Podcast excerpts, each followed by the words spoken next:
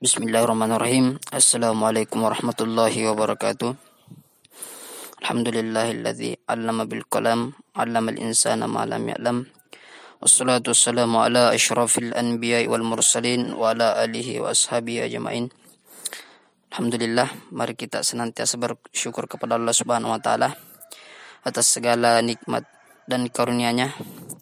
Salawat serta salam atas junjungan Nabi besar Muhammad sallallahu alaihi wasallam Nabi sebagai panutan kita baik teman-teman sekalian yang saya hormati dan saya banggakan. Jadi insyaallah pada kali ini saya akan membawakan materi singkat yaitu kolkola perlu kita pahami bahwa di dalam membaca ayat suci Al-Quran di dalam ilmu tajwid itu banyak sekali macam-macamnya mulai dari mad, idgham, kolkola dan lain sebagainya. Nah, ini merupakan salah satu di antara uh, ilmu tajwid itu sendiri yang mana bahwa ini harus kemudian kita ketahui disebabkan karena banyak kemudian di antara orang-orang yang ketika membaca ayat suci Al-Quran hanya membaca tok saja tidak mengetahui bahwa bagaimana cara e, bacanya yang seperti ini hukum bacaannya dan lain-lain sebagainya.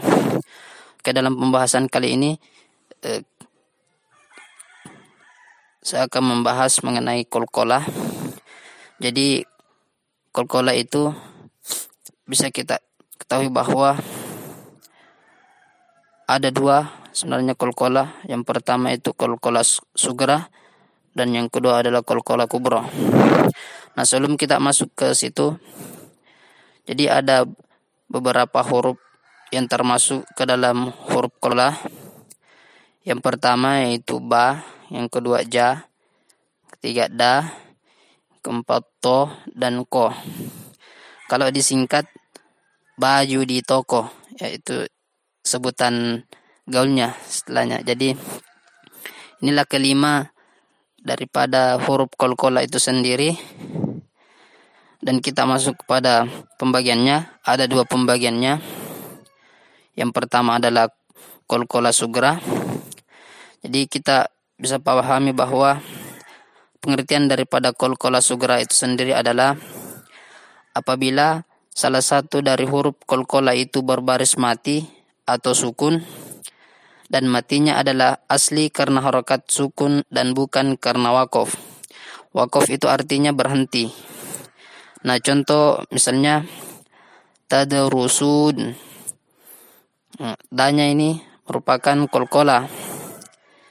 Yang cara membacanya adalah ini harus jelas kolkolanya akan tetapi tidak terlalu tebal cara penyebutannya. Jadi tadarusun Beda kalau dia wakaf, dia berada di akhir. Kemudian contoh yang kedua, baqoliha itu harus e, kentara juga kolkolanya.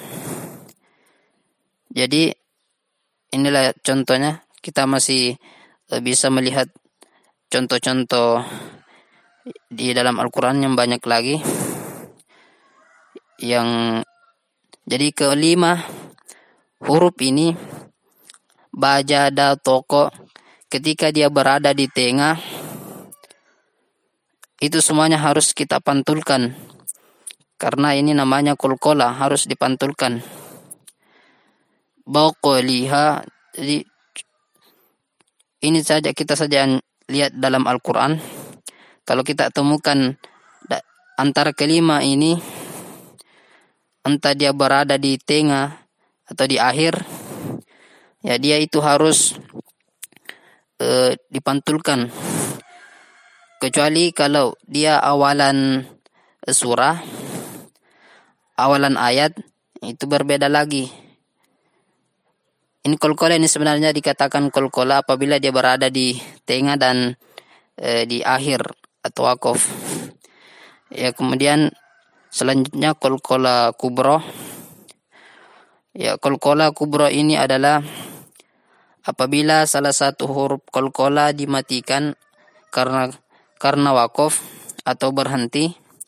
Dalam keadaan ini kolkola dilakukan apabila bacaan diwakafkan tetapi tidak dikolkola. Apabila bacaan terus eh, dicer, diterus bacaan diteruskan maka tidak dikolkola. Contoh misalnya ada pada surah Al-Lahab kita bisa lihat masing-masing. Tabbat yada abi lahabi wa ta'b. Jadi harus eh, kentara harus jelas kolkolanya di belakang. Ini namanya kolkola kubro. Artinya dia eh, berada di akhir atau wakof nah kalau kemudian bacaan tersebut diteruskan maka tidak tidak kemudian dikolkola. Contoh misalnya lahabi wa ta'bama agna sorry. Lahabi wa ta'bama itu kalau disambung eh, maka tidak dikolkola. Eh, mungkin eh, kalau kemudian kita mau melihat contoh-contoh yang lain banyak sekali dalam Al-Quran yang saya tidak bisa sebutkan semuanya intinya kita saja yang perhatikan yang cari dalam ayat suci Al-Quran itu ada banyak sekali.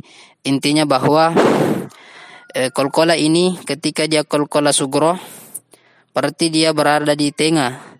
Huruf kolkola itu berada di tengah atau dalam, dalam artian huruf kolkola tersebut adalah e, sukun atau mati. Kemudian kolkola kubra Kolkola kubra ini adalah kolkola yang berada di akhir. Di akhir daripada ayat itu sendiri. Akan tetapi kalau kemudian ayat ini mau diteruskan contoh misalnya seperti yang saya bacakan tadi kalau mau diteruskan maka tidak tidak wajib atau tidak harus kemudian untuk dikolkola.